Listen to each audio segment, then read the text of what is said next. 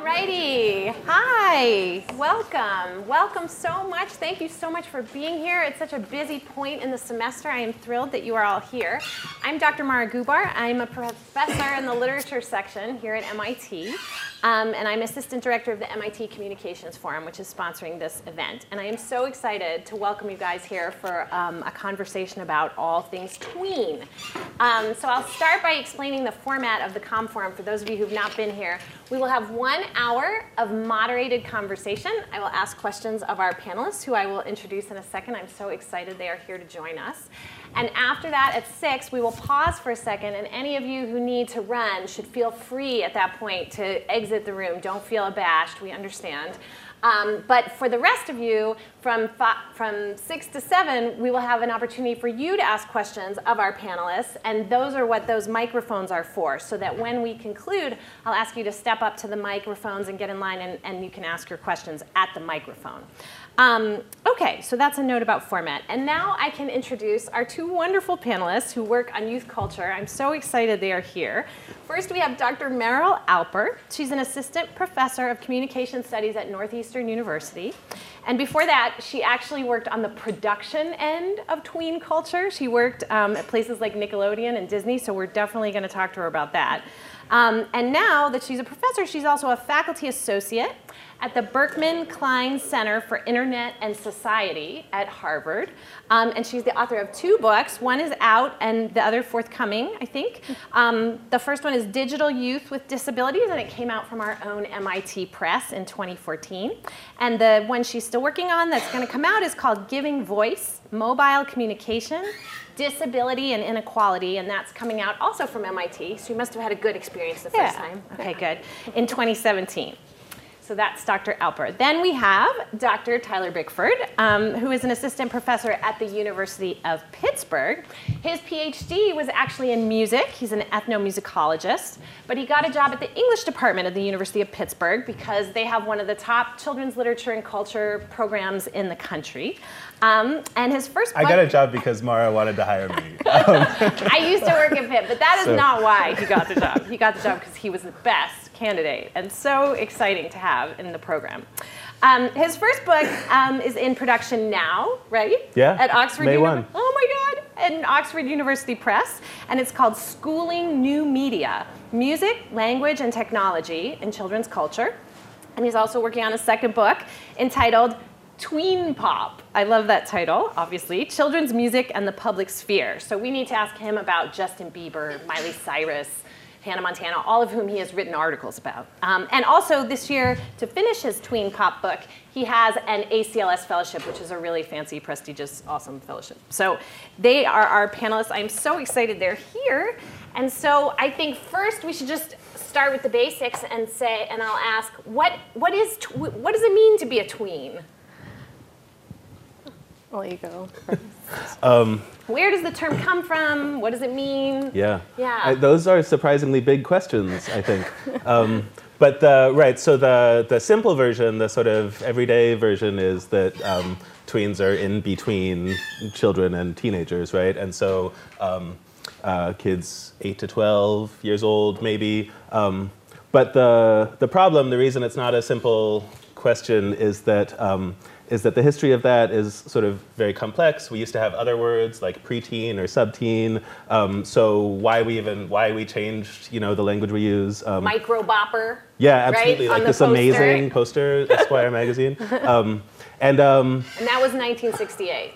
Right. Microbopper. So I think maybe the thing to emphasize is that tween has always been a marketing category, right? So it's a demographic category for marketers in the consumer industries and media industries. Um, it comes from that world. Um, whereas words like preteen maybe less so, right? Like they also may have had sort of marketing implications. But um, tween has always been a marketing category, and the kind of 8 to 12 um, that maybe it stabilized at never totally was fixed. And if you look at marketing literature from people who, from companies that identify as marketing to tweens, um, you can go very low and very high, right? So ranges that might bottom out at literally at preschool and end up as high as like 15 years old. Um, or there might be sort of ranges that overlap. So 5 to 11 might be what one person defines as tween, and another person might define 12 to 15 as tween, right? And those don't overlap at all. So it ends up being a sort of capacious um, category, especially because of some of the way that the market, ways that the market evolved. And when did the marketers start using it, though? Tween in particular. So I think that there's a um, to sort of take a step back. It's this all this has to do with sort of a larger conversation about how we define youth. Yeah. And uh, you know, thinking about what, how do young people, people of a certain age, spend their time, and what they have time to do outside of the things they must do. What do they choose to do? What do they have to do? So we think about distinctions between who has to work, who doesn't have to work, who has to go to school, uh, who doesn't have to go to school, um, and when is it legally mandated that people go to school, and not just when in sort of our history, but where in the in the world. So uh, in the United States, uh, you know, you, you at age 11, you are supposed to be in school. Around the world, that might be the time that you might go to work. So a sort of cultural that we're part of the it's always been a certain way or hasn't been a certain way, certainly a sort of global perspective on any of this and around sort of the rights of kids to do stuff with their time, like go shopping or buy stuff, um, kind of I think needs to be framed a little bit out um, in sort of what we're looking at. And then to sort of riff off the sort of age bands, you're right, it definitely does sort of, I think, bounce off of who's talking about for what purpose to sell what. So for Nielsen ratings, it's 6 to 11.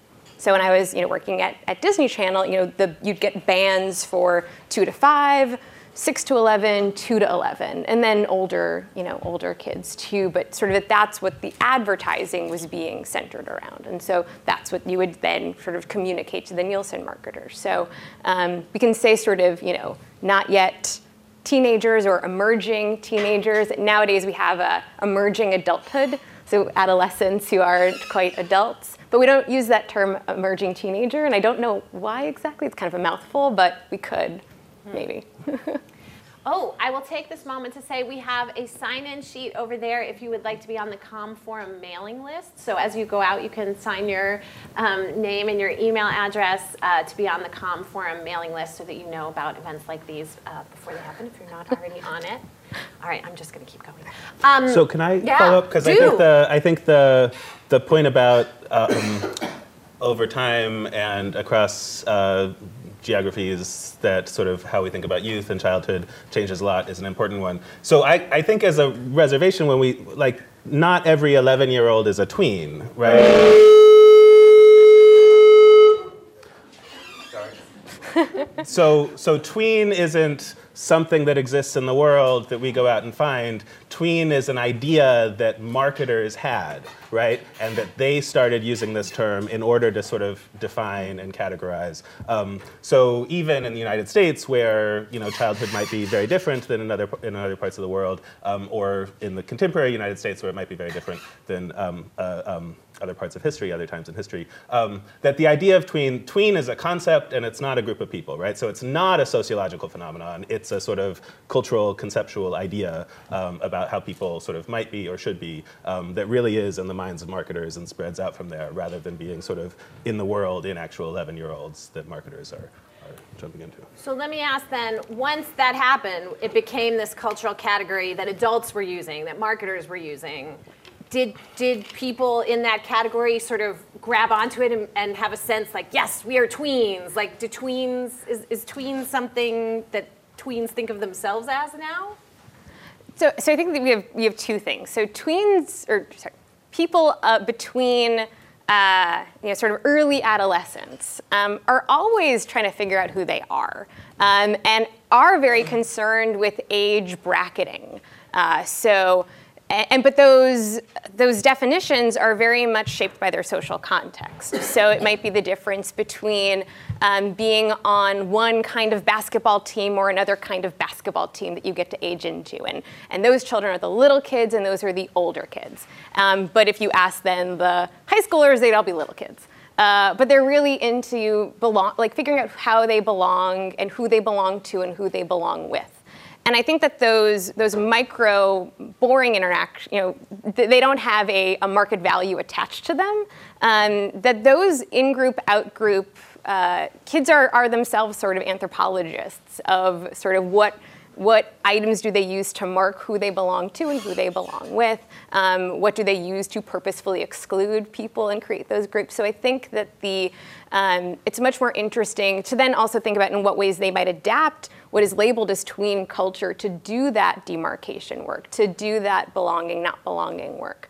Um, so it's not to say that they're like above or outside of it, but they certainly appropriate it to do that work.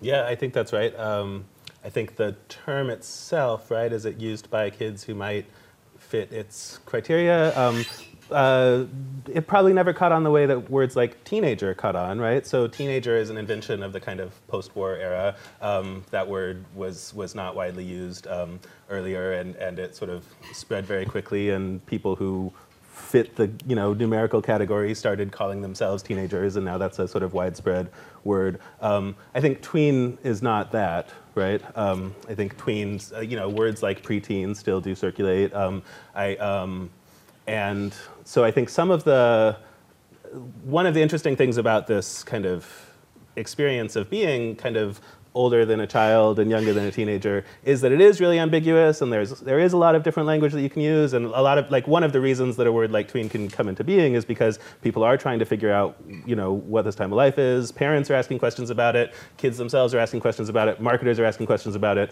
Um, so some of this is throwing things against the wall and seeing what sticks. Um, i think um, parents might say my tween is right to describe their 11 year old kid um, and you might find kids less, but sometimes using that word. But I'd say I think kids are more likely to use the word kid um, to describe themselves, and to be very sensitive, like you say, to these micro, right? Like kids are often very clear about who's younger than them and who's older than them, sort of where they fit in a kind of age hierarchy, um, which sometimes labels like tween might be helpful for but other times it might not. Mm-hmm. Or they might just, you know, they go to the store and they see, oh, that's the tween clothing section. Right. So it's been, you know, clearly marketed for them. So, you know, knowing that certain objects that they might be into are are labeled, they, and I think they have an awareness of the, not, not as if they're sort of unaware of it, but um, self-identification is sort of a different mm-hmm. different thing.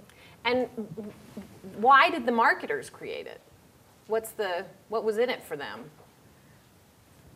I mean, I think that, well, part of that is that you have um, you have spare, uh, you have income, you have kids with spending power, with parents who, um, and so we should sort of unpack this even further and to say that there is a gendered component, a class component, a racial component to um, who is desired as the market and who's constructed as the market and who gets symbolized as being, uh, you know, marketed to.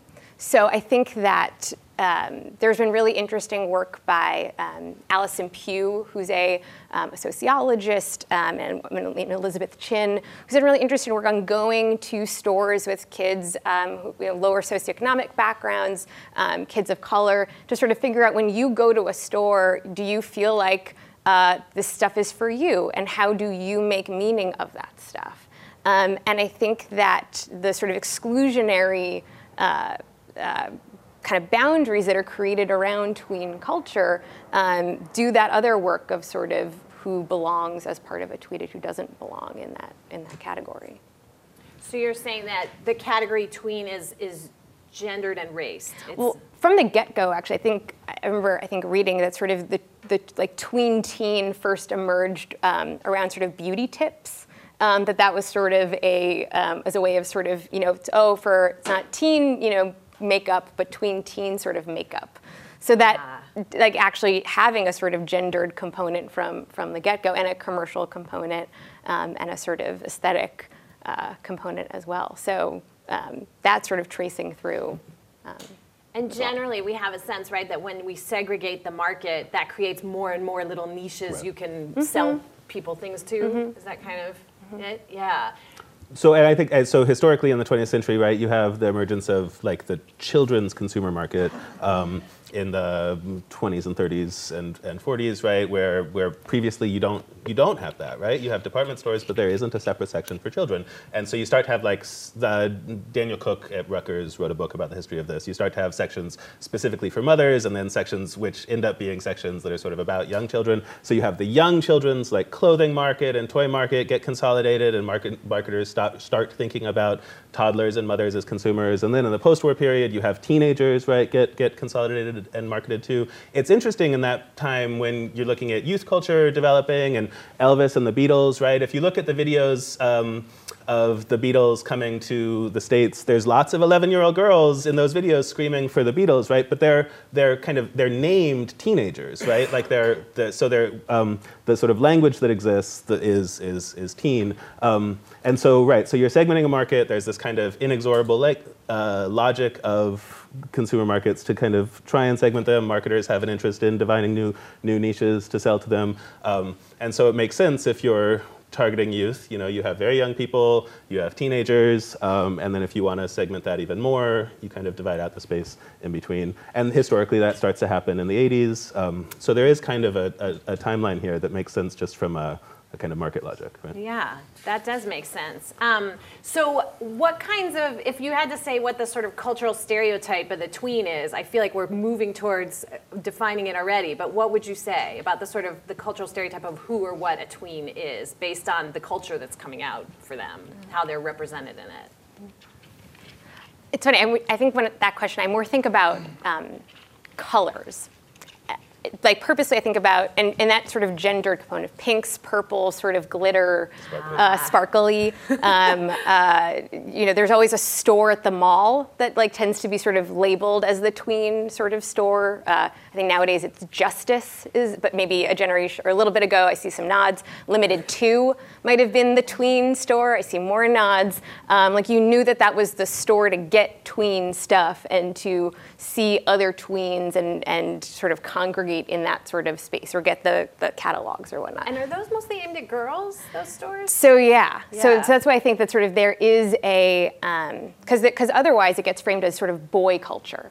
Um, there, there's a sort of, I think that the, the tween uh, niche does get very gendered. Your sort of perspective on, on that component. Yeah, I think, I, I think it's a, it's a uh, interesting question. So um, on the one hand, yeah, tweens are just categorically girls, right? Like the word kind of always means preteen girls and, and not preteen children. Um, but it's also interesting that the word itself is about ages and not about genders, right? Um, and so there's this slippage. And when you look at what marketers are trying to do, on the one hand, it's you know it's clothing and makeup and, and, and music and these things that very much are targeted to girls.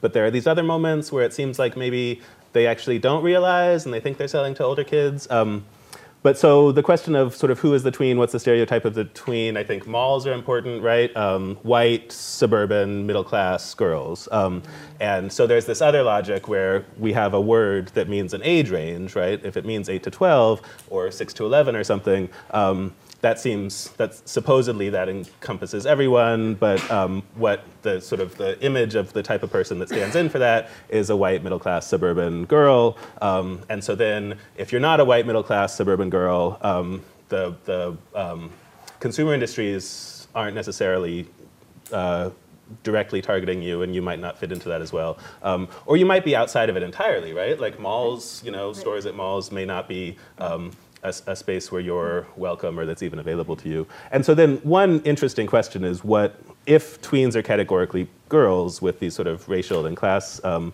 markers too, is like what what exactly is going on with eight to twelve year old boys, right? Like um, mm. they. Uh, in some ways, maybe sort of outside of this discourse about age and consumer culture and media. Right.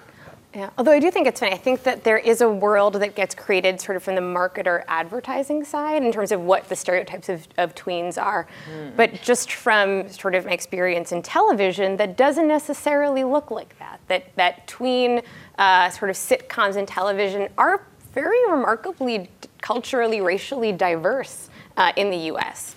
Uh, so there is sort of one thing I think where advertisers um, you know, catalogs, magazines are shifting in certain ways, and I think that that's pushed, uh, especially nowadays, by young people who are online, who have sort of their own messaging about what a tween or a teen or a girl might look like. Um, and sort of a, a, a, kind of a change that may be driven from sort of the mass-produced, you know, fictional content um, does kind of shift some of that what a at least what a tween might look like as well. Can you give us some examples of like some fictional representations of tweens like on TV that were particularly important if you feel like in sort of making that happen? Mm-hmm. Um, well, I think during my uh, t- time at Disney Channel, I would say that uh, That's So Raven, actually Raven-Symoné, I see some nods, um, was actually a pretty, she was, I think she was the first um, African American lead uh, uh, sort of female character on the show, but she was also hugely sort of commercially successful, kind of pulling on some of her um, past sort of notoriety from like the Cosby Cosby Show and sort of other shows. But she was also from the get-go about um, you know her musical talents, her fashion talents, sort of all the other ways in which she had a sort of entrepreneurial sort of bent to the kinds of things she was interested in. And I do think, at least from kind of within the network um, sort of thinking about who could be a leading, who could be a star, who could be sort of um, the centerpiece of a franchise, because tween culture is nothing if not franchisable um, and rebootable and uh, evergreen, uh, the, the, themes, the content. Um, so I think for me that that for all the shows that now if you go to like disneychannel.com you know you'll see sort of a, a very pretty wide array of who's a for, you know, for now, um, um, Zendaya sort of being a lead, uh, lead sort of actress and star of not just Disney but ABC, Dancing with the Stars, like the whole sort of world of the Disney ABC sort of franchise. So I think for me that that was a, but again, it tied to sort of like the market logic. It's not out of like kindness or, or necessarily out of sort of inclusion, um, although that is, you know, shifting on ABC kind of as a whole um, sort of what shows are getting produced and greenlit there. But I think sort of the market logic behind it um, underpins it all. So uh, kids media, kids TV especially, right?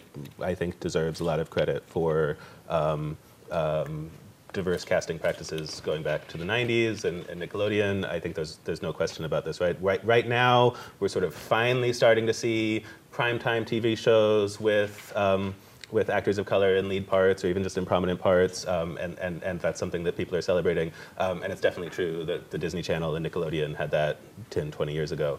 Um, there's, there's also this, this, the sort of Disney Channel casting logic is this kind of like flat multiculturalism, right? So you have, um, you, you, your casting is kind of um, uh, nominally diverse, um, but it's also for starters, still suburban and affluent, right? Like that's the kind of cultural center. Um, and, um, and to some extent, and not always, but to some extent, it treats ethnicity or race as kind of just this sort of flat, interchangeable thing, um, like other sort of forms of consumer taste or something, that, that it's not necessarily a, a um, um, that, that things like race and ethnicity are not um, sort of historical or kind of structural, you know, class divisions, right, that, that affect the way people relate to each other, that structure people's relations to each other. They're just these sort of um, incidental characteristics of a character, right, in a school or something who might relate to, to, to each other's. So it's so I actually am totally on board with sort of celebrating kids media, kids TV especially for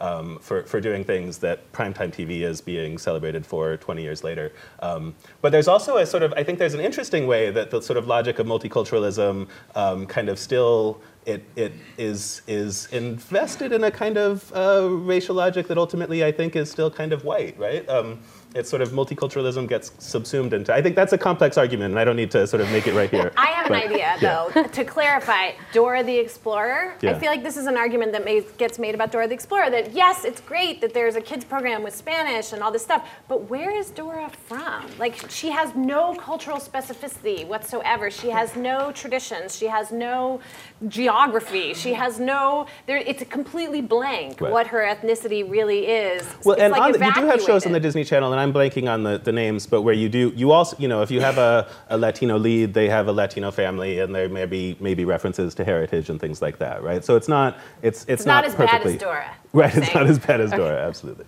Um, what do you think, Meryl? Uh, well, so I, so at Nickelodeon worked on sort of the next iteration of Dora, uh, but called Ni Hao Kai Lan. Oh, yeah. uh, so it was uh, sort of a Mandarin Chinese, uh, Chinese-focused version of not of Dora, but a lot of the same producers. And um, TV is messy to put together, yeah. and there is a lot of just just from the get-go uh, the globalization of children's uh, media um, as like a huge market. Um, you know, it's not to sort of be understated like how much money, uh, how much of the financial models are sort of pinned on this. So. Um, you know, the sort of pan um, sort of uh, representation of being Latina for Dora is is partly sort of a uh, an adaptation of what cultures sort of make sense for the episode, like what cultural components make sense for an episode, and what so for for sort of advancing a singular episode or a story versus sort of the entire narrative arc and world of Dora's sort of um, identity. Um, but again, sort of the again where the market sort of comes up here is the show that I was on was canceled ultimately because it couldn't sell as many toys as Dora could. So, uh, so there's that sort of, um, and, and having sort of, we had Chinese cultural consultants, Chinese language consultants. I ran um, uh, studies with preschoolers, with kind of workshopping all the cultural content in Chinese preschools in the San Gabriel Valley. So there was like a great deal of effort and, and work that went into um, the specificity of the language and the, act, the sort of dialect and, and all of that sort of stuff. So people are, I think, at least on the preschool side, I think trying to do something with, with what they've got to work with. Yeah. That's really interesting, and somehow, and the specificity didn't sell as well as the sort of every girl ness of Dora. Is that the idea? I, I, don't know the you know all the exact reasons um, Yeah. in terms of population or interest. Uh, uh, as you know, but I should say that then the the one of the writers from that show went on that I worked with went on to be the creator of Doc McStuffins. Which is a, a preschool, I see some nods, um, a, a preschool show on Disney that is uh, very important in the sense that it, uh, the lead character is a girl, um, African American girl who's a doctor, uh, which uh, there's underrepresentation in STEM and medicine fields um, with women of color. And I think that um, there's a lot of values that if, if, if that doesn't kind of come through in one show, then you know you try something else. Mm-hmm. Doc McStuffins' mom is a doctor. Doc Sure, McStuffins is a stuffed A toy doctor, Yeah, right? There's no liability uh, there. But but when kids, you know, when they put on, they carry the the the Doc McStuffins sort of bag and you know the coat. Um, for all intents and purposes, they're a doctor.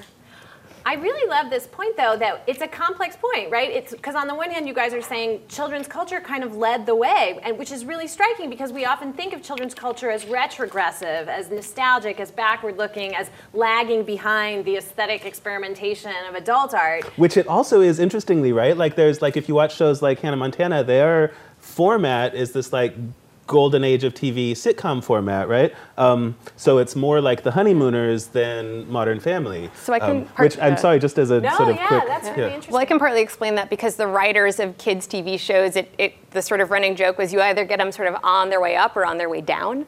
So either people who are sort of uh, cheaper to pay because they're sort of fresh out of college or they you know are newly employed, or people who used to write for sitcoms that were canceled maybe 10 years ago and the residuals are kind of running out. So kind of on the way up or on the way down are the folks who are mostly writing children's television. I think there are sitcoms. there are also interesting aesthetic arguments for why it happens, and not just. Um, I'm not sure what they are, but um, but anyways, just as a as a side note, it, like some of this stuff also is a sort of archive of like of sort of genres and styles. Um, yeah, but but I think I think the other the point about diversity and other things that, that it also can lead the way in important ways. Yeah, it's really interesting. And what about, so I know a lot of people in our culture are really worried about the way kids are getting sexualized, especially girls, like younger and younger. I'm wondering how that sort of fits into these these shows and also to pop music. So Tyler, your expertise on popular music, what do you see differences in the way tweens, girl stars and tween boy stars are sort of treated in that or other regards? That's a lot of questions. I know, sorry. I guess what I'm asking is, is how, how does pop music compare with so television? actually, to go back to maybe there's a cons- I think there's an interesting um, conceptual point about tweens and the idea of sexualization and a sort of there's a cultural discourse about um, the sexualization of girls at a younger age. Right. so and and also thinking about why tween is a label that applies that sort of applies to girls and, and, and, and less to boys. And I think one one way to think about this is that the idea of being between childhood and adolescence um, is a is a in our culture and in the sort of way that gender works in our culture is a problem for girls in a way that it's just not for boys, right? So transitioning from childhood, which is at least culturally constructed in terms of ideas of innocence and innocence specifically as like asexuality, right? The absence of sexuality. Um, and then there's some sort of you know, black box, and you come out on the other side as a sort of sexually mature, um, you know, sexually desiring and also sexually desirable um, person.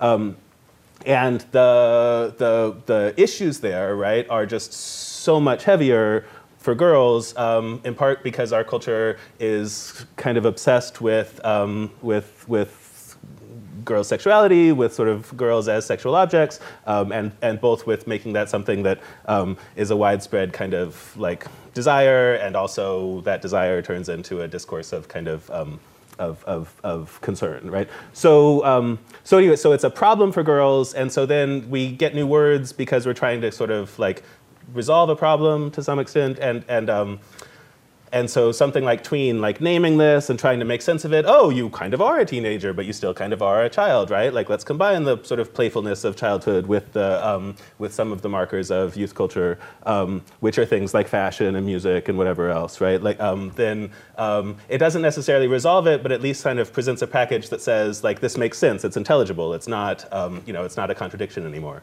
Um, Can I just ask you, so you said it's more of a problem for girls. How does that play out with say, comparing someone like, and you don't have to use these Yeah. examples, but like Miley Cyrus and Justin Bieber.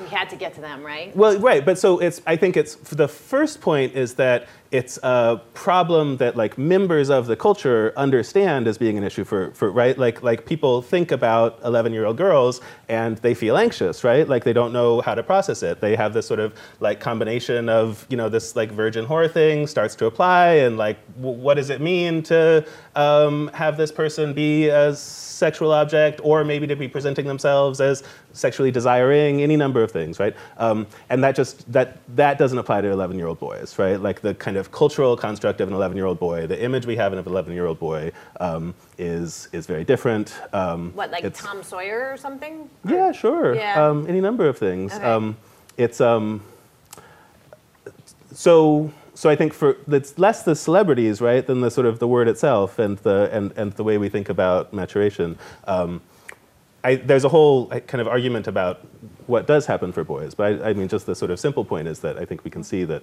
that people are concerned about that for girls. Um, and so then you do get weird things, right? Like the Jonas Brothers had this thing where they'd wear promise rings. Um, and so they were sort of like saying, yes, we're virgins, we're gonna stay virgins. Um, but like men don't have that virgin whore thing applied to them. So you don't have male celebrities who might be objects of like their fans' sexual desire um, have to say, oh no no no, I'm still a virgin, right? You don't have that. But then in this weird like tween media environment, you have the boys like really going out of their way and kind of voluntarily taking that on, um, which I don't know if, which is I think an interesting problem, right? So it's so it's not performing traditional sort of masculine celebrity, right? Which might be more kind of ag- aggressively, you know, um, desiring and other things, um, and instead. Um, kind of kind of putting themselves in, in a position that in the past would have been reserved for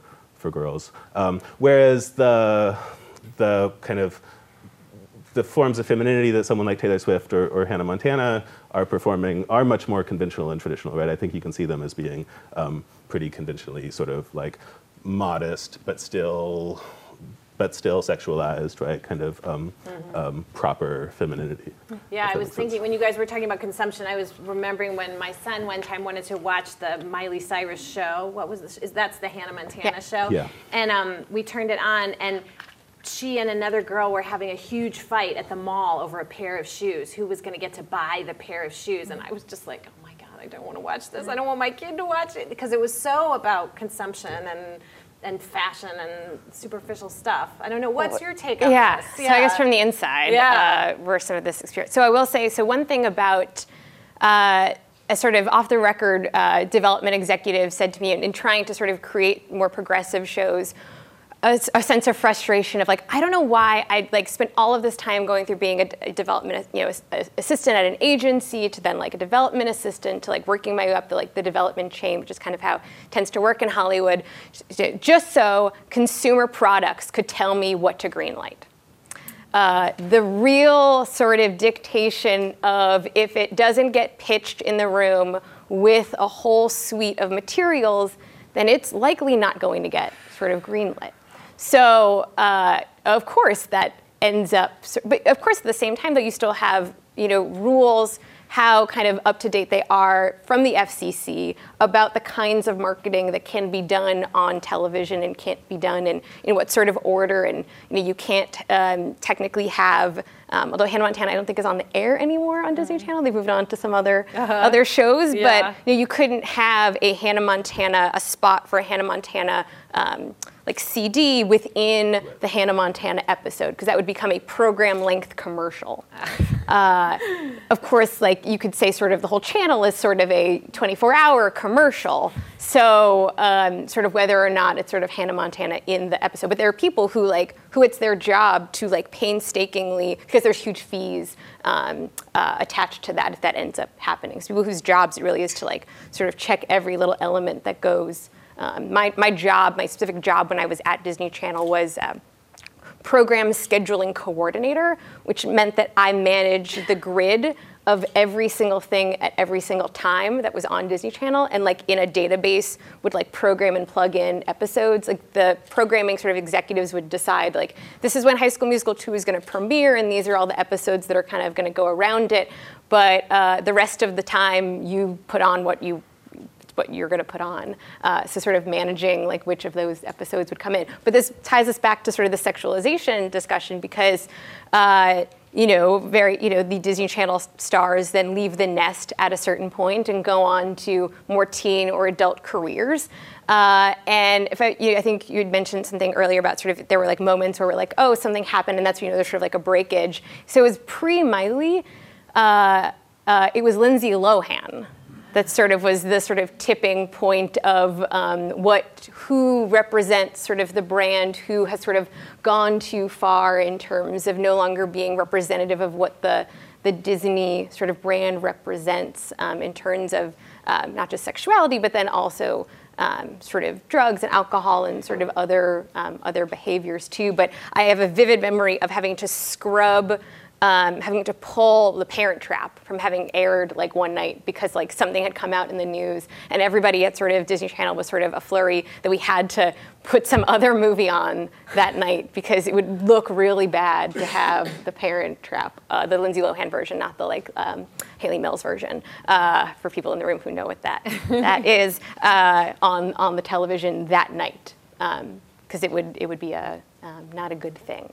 Wow. That's really interesting. And, and not just after they leave, right? right. So like Miley Cyrus um, uh, had the Vanity Fair shoot and the mm-hmm. sort of pole dancing thing, right. um, all of which were sort of overblown, right? We live in a culture that's like looking for ways to freak out about um, about girls, um, images of girls, um, and um, and the um, Vanessa Hudgens had mm-hmm. these photos like while she was still affiliated with Disney. Yeah. Um, but going back even further in the 90s, when you had the um, the sort of boy band and teen pop explosion in the late 90s, um, which was not coming from the Disney Channel and Nickelodeon, um, but was definitely very interested in young audiences. Um, you had Britney Spears and NSYNC and these other, they would be on, on the Disney Channel all the time. Although right, they did start on Mickey Mouse Club. They did start on Mickey Mouse Club, right. And then right, they, they, they, went away for a while. But they also, they also, they didn't play, at, they, they aired on Radio Disney, but they also aired on Top 40 Radio, right, which was not true for, for Hannah Montana or, or High School Musical.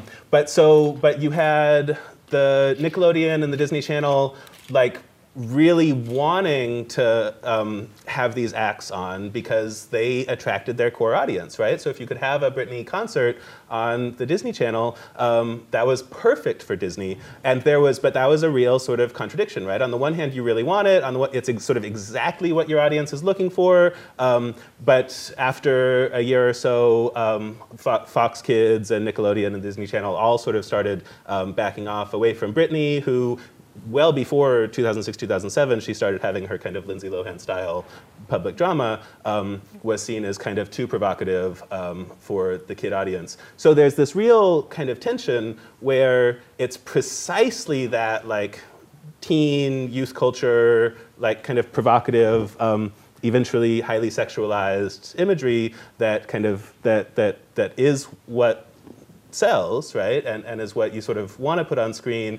which is why you have these stars like Vanessa Hudgens or, or Miley Cyrus who can sort of be getting into trouble at the moment that they're still kind of kids, kids stars, is because you're always straddling that line. Um, and, and they sort of just constantly are going back and forth, right? Be kind, kind of pushing up against the line and then backing off against the Yeah. Although I think it is really important if we're you know talking about not just tween culture from sort of 10 years ago, but tween culture sort of at the moment and the ways in which you know young uh, you know women who are stars of sort of Disney Channel shows are um, themselves on social media are, you know, are, you know, uh, Rowan Blanchard, who stars in uh, the show Girl Meets World. There was just a, I think, a New York Times article on like her definition of feminism and like how she, I think, identifies as, um, you know, not necessarily heterosexual, not necessarily sort of conforming to sort of gender binaries.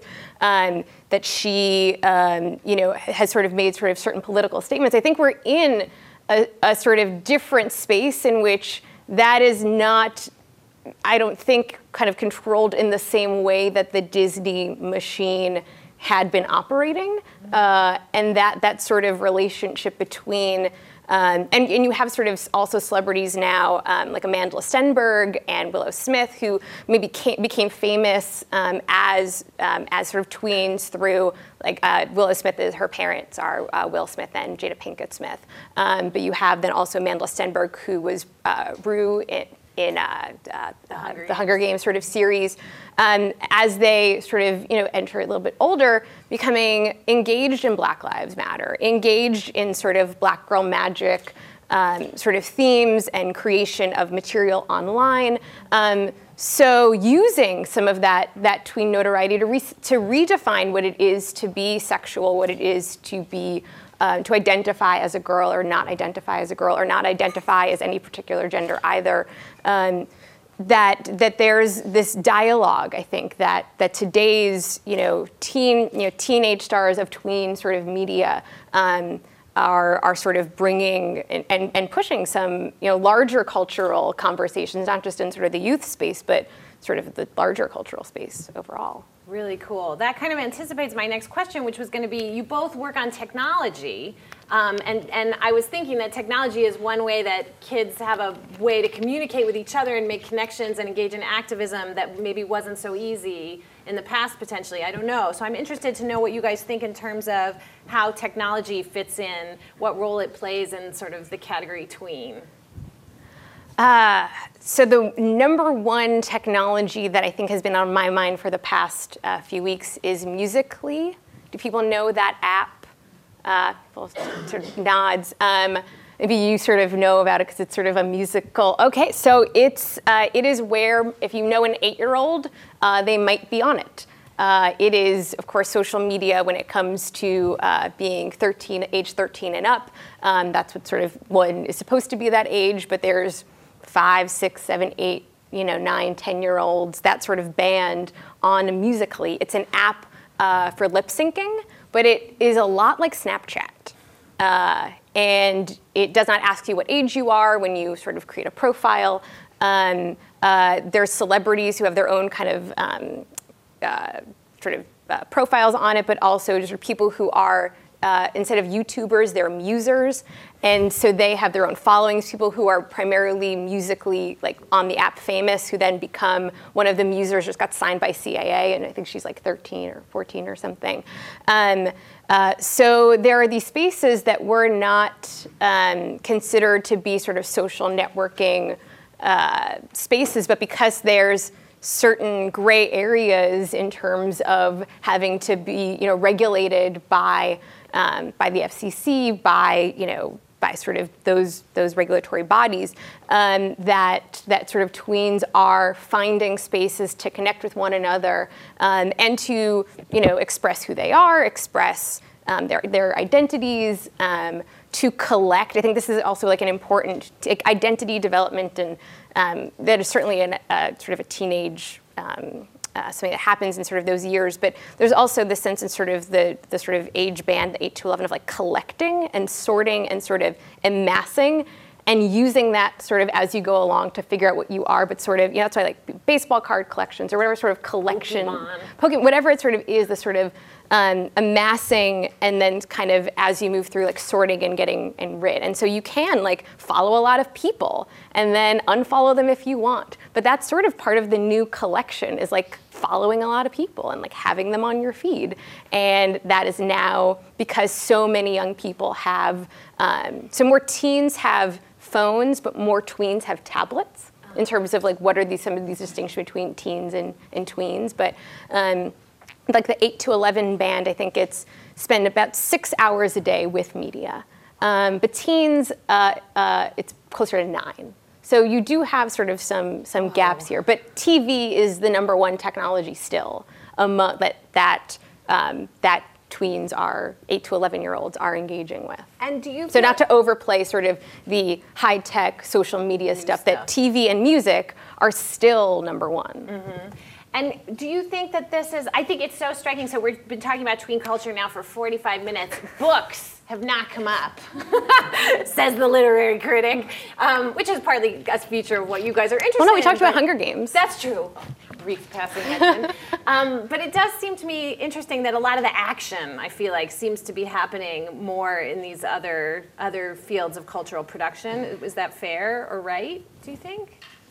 Well, I mean, I do think, I mean, book series like Hunger Games, like Divergent, um, that those are, I mean, they're transmedia franchises. Right, but they're not tween. I think of them as teen, and because it's not that tweens don't read them, but I don't think they're culturally marked as tween phenomena. I Well, think also, the publishing industry doesn't YA, use, but the publishing industry doesn't use the term tween. It uses YA, Well, right? Um, that's right, yeah. And and, and Yeah. that's its own interesting question. Or middle grades, which is a, I mean, is what's the relationship between those? Um, Yeah, that's and, right. like as an industry, it's not invested in tween. But Yeah. but I think there's also like genres and mediums are not um, equally distributed, right? So um, so music, popular music especially, um, has very strong associations to youth culture in particular, right? Um, and so it's it's reasonable to expect, and it, it in fact I think is the case that. Um, that kids would be invested in certain types of media and not other types of media, right?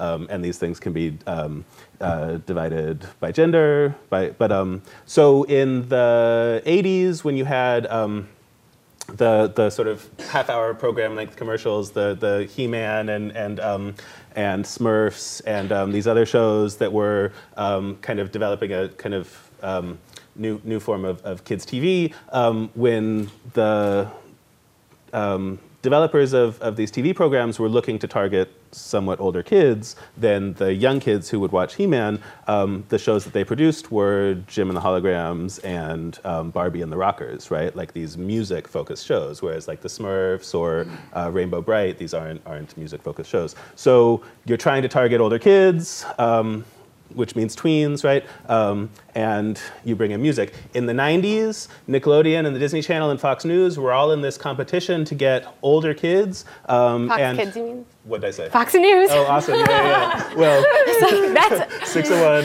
Oh, But I think I think and and what did they do? They went after the tween pop stuff, right? And they started Yeah. putting NSYNC and the Backstreet Boys. And so there, so music as being as this as having strong associations with youth culture, with teenage culture, and the logic of tween is trying to somehow integrate youth culture with childhood um, and sort of mix and match them and make them make sense. Um, it makes sense that music, especially, would be um, one of the most visible and prominent. But also, it seems like historically, the rise of tween as a category is coinciding with the rise of new media, right? I mean, that 1968 Micro Boppers article is mm-hmm. all about Marshall McLuhan and the rise of television and like new kinds of technology. So I feel like they're they're aren't they developing kind of at the same time? There's lots of lots of things that are developing, you know, not to make like kind of spurious correlations between sort of one or the other. I mean, you also have things like, um, you know, family, you know, uh, you know, divorce rates. Yeah. Um, you know, what does a family look like? What what does the home life look like? Um, you know, you have sort of uh, a sort of spike sort of in the 80s, but now we're at a point where like divorce rates are about the same as sort of around World War II sort of era. So you have sort of shifts in just what family is, um, uh, economic stability or instability, um, uh, families nowadays that um, uh, are, are increasingly, because um, globally diasporic families, so young people that are trying to connect with loved ones who don't, don't live not just in like the same town, but the same country. Um, and so what those tools are for connecting. So some of these like broader, you know, kind of sociological frames around like what does it mean to grow up within a certain time period, mm-hmm. and there's certain tools available for other kinds of connection. Mm-hmm. Um, and your, you know, your phone can include, you know, Skype or whatever it is to connect with somebody else, and it has all this other stuff too. Um, uh, so all of those things are, are, our technologies do so much, but always in relation to some of these broader themes that aren't just about impacting tweens, but impacting the sort of social spheres in which they live. And also, but and also, like there's a whole long list, right? Like the sorts of places where people live, changing neighborhoods, policies where we've actually like criminalized in a lot of cases kids playing by themselves on streets. Um, the decline of things like malls, right, which sort of replaced neighborhoods for a while as a kind of semi-public space where kids could congregate independently. Um, and so, to some extent, media is just a kind of like small replacement for you know the public spaces that have all been taken away, the decline of neighborhood schools, all sorts of things. Right? I think it's um, really comforting to think about the ways in which media can link people together and maybe give te- teens and tweens who are marginalized a way to find people that they couldn't necessarily find. Could you speak to right. that? Well, and at the same time, though, the so just talking about Musical.ly, um, like yes, we can sort of say that there's like new connections, new communities. But then thinking about the biases that are built into, into any of these systems. So we, I was just going through Musical.ly um, with my students in my mobile communication class, and there was like a hash. There's a hashtag for like face filters where you could, you know, just like just like Snapchat, where you could um, you know, change your face like a little look while you're using the front-facing camera to kind of go into the phone. Um, so again, this is an app that is largely being driven by sort of this like 5 to 11 sort of age range, younger than we might think of as social media.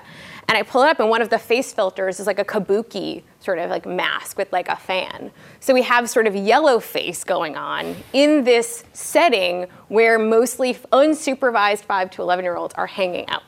Um, so awesome friend making, not so great cultural stereotypes, cultural appropriation, um, and, a, and a definite sort of um, outlook that, that might not be a thing that you know kids a little bit older or you know even the kids themselves might choose to encounter but it's built it's in the in the neighborhood that they're hanging out in mm-hmm.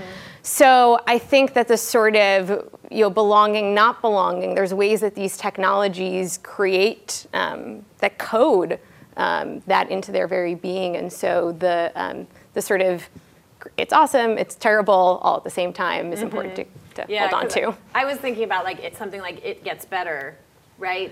the phenomenon where you can it, maybe there's no one in your town who is supportive of you as a queer kid growing up but you through the internet have access to these messages or and the something. flip side of that is the sort of is you, you bring the bullying home right um, yeah. because i mean one of the kind of consistent findings over the last 10 years of or more of research about new media and kids is that or social media and kids is that the, that most of the people that you're linked to on social media are people that you know face to face right mm-hmm. um, and so there may be opportunities um, and and probably more more for somewhat older kids, right? Mm-hmm. To, to, to make connections. Um, or to be members of affinity groups, right? Like right. if you really like fantasy novels or something, you can find a space for yourself. I'm so glad you um, mentioned that because I was thinking, yeah. Yeah. creative opportunities like writing fan fiction and finding a community and a creative outlet both. Right. Um, I'm, I don't think we're at the point yet where kids really are like developing lots of social relationships that are purely that are just online social relationships right i still think it's it's the vast majority of the kind of links the social links that you have on social media are people that you have some connection to face to face people you already know yeah uh, very interesting can i make so i, I the right technology um, uh, I think an interesting and kind of another kind of funny and problematic example, Kidz Bop is the biggest, one of, one of the um, biggest music brands, period. Um, but, um, but definitely the biggest music brand going with kids music. Um, so Kidz Bop takes um, uh, top 40 pop music and like re-records it um, with um, choruses of kids kind of singing along to the hooks um, and, and packages it in CDs, in compilations, and sells it to kids. Um, and they usually edit a little bit of the language. Um, and so, uh, so it's basically very timely pop music that parents might not want their kids to be listening to, um, edited a little bit, the add some kids' voices, and now it's okay to, to sell to kids, right? And so, you know, four to 11 year old kids. Um, so, uh, so Kidz Bop, their albums are always in the top 10. Anyways, the, the point is not Kidz Bop, but KidzBop.com in 2006, 2007, through I think starting as early as 2006, but maybe 2008 to 2010 or 2011. KidzBop.com was set up as a video sharing site for kids. So um, YouTube also would be a space that was there was um, growing at the time, um, but being on YouTube, if you're an eight-year-old kid, might be sort of a question, might be problematic. Um, and also sites like YouTube ask for information, uh, personally identifiable information that they're not allowed to ask for of young kids. So KidzBop.com was setting itself up as, as um, as sort of fitting within the regulations, not asking kids for their personally identifiable information, and then also kind of being this safe neighborhood space. And they were encouraging kids in particular to record themselves performing, right, sort of like Musical.ly, and to post these videos and share, and they'd have contests and all these other different things. Um, and um, KidzBop.com, that version of kidzbop.com abruptly disappeared in like, it's like hard to date, but in like 2011. I sort of looked away for a minute and all of a sudden it wasn't there. Um, and Kidz Bop retooled itself as a celebrity driven brand where now they have, they cast kid performers, whereas previously they always just hired studio singers um, to re record the songs, just sort of anonymous adult voices singing the leads. Now they have, you know, consistent, named celebrity kids, like on the Disney Channel or something, right? Sort of who who are celebrities that they're trying to promote as celebrities. They have these kids go on tours, so they're trying to sell concert tickets, and they no longer have the idea of like kids sharing their performances with other kids and having a community of performance. Um, and that didn't work, right? Like kidzbop.com has always been successful, but it's much more successful with this kind of old media, celebrity focused, um, you know, uh, album sales model than it was with a kind of new media YouTube style, peer to peer sharing based. Um, based model. And I think we can learn lessons from stuff like that, right? Like that, that um, there's not always a perfect alignment between kind of kids and whatever the next technology is. Kidz Bop thought maybe YouTube and kids would be perfect, and if they invested in it, somehow it would turn into the thing that would um, solve the problem. Well, and also that the sort of the, the idyllic notion that I was sort of floating for you guys, uh, what that kids are using these to communicate with kids and express themselves creatively tends to often get shut down or managed or controlled sure. or appropriated by adults. Yeah. Well, no, and especially in sort of school settings, you know, that mm-hmm. sort of mm. what what are the computers here for? What are you know what's the goal here? Um, with the knowledge, of course, that there's plenty of young people for whom the internet is only something that they're able to reliably access, maybe at a school or at a library, and not at home. Mm-hmm. Um, and so those same sort of pathways to all the skills that we know not just technological skills, but social skills, cultural skills, skills like critical, you know, thinking about, you know, sources of information you come across, um, the ways in which any of those spaces are not um, equally sort of aligned. But um, to go back to something, something that I realized I you know, hadn't really brought up before, but even just sort of talking about tastes between a certain age band, um, that in my work I've been really interested in what ways sort of the notion of age appropriate media um, can be complicated by issues around you know, things like disability and, and cognitive development, different domains of development of young people who don't um, necessarily fit the sort of ages and stages model that marketing is meant to.